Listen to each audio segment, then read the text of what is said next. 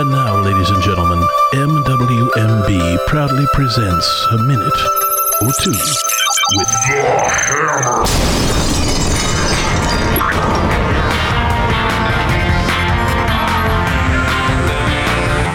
That's right, ladies and gentlemen. Alex is too busy working overtime so he can afford the $300,000 ticket so he can sit with Queen Hillary and George Clooney in LA, you know, because Bernie certainly doesn't charge that and uh, Donald Trump pays for it himself. So this is a minute or two with the hammer. In a minute or two, I'm going to cover all the important stuff that happened this week that you need to know, probably didn't know, don't care to know, but I'm going to tell you anyway. And we're starting off this week with Emory University.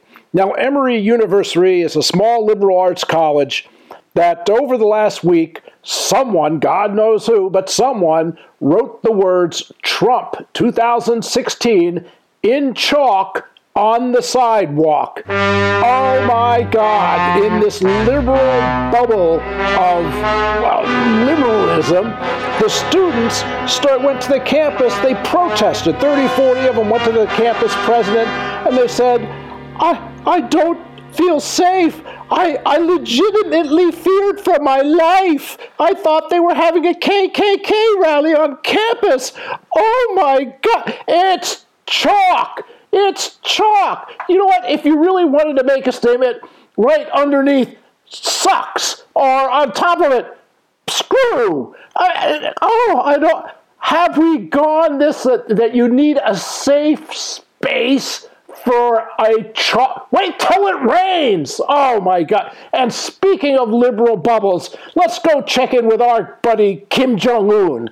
Now, as you may or may not know, the UN gives Kim Jong un's regime $160 million a year to feed his people. Now, if you've seen a picture of Kim lately, you know where that money went. Oh my God, the guy's 300 pounds. That's not counting his fur hat. And apparently he has an addiction to Swiss cheese. So that 300 pounds ain't coming out, so we know what it is.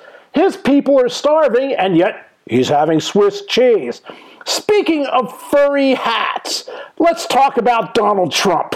Now, I know it's real. Well, maybe it's real. We don't know.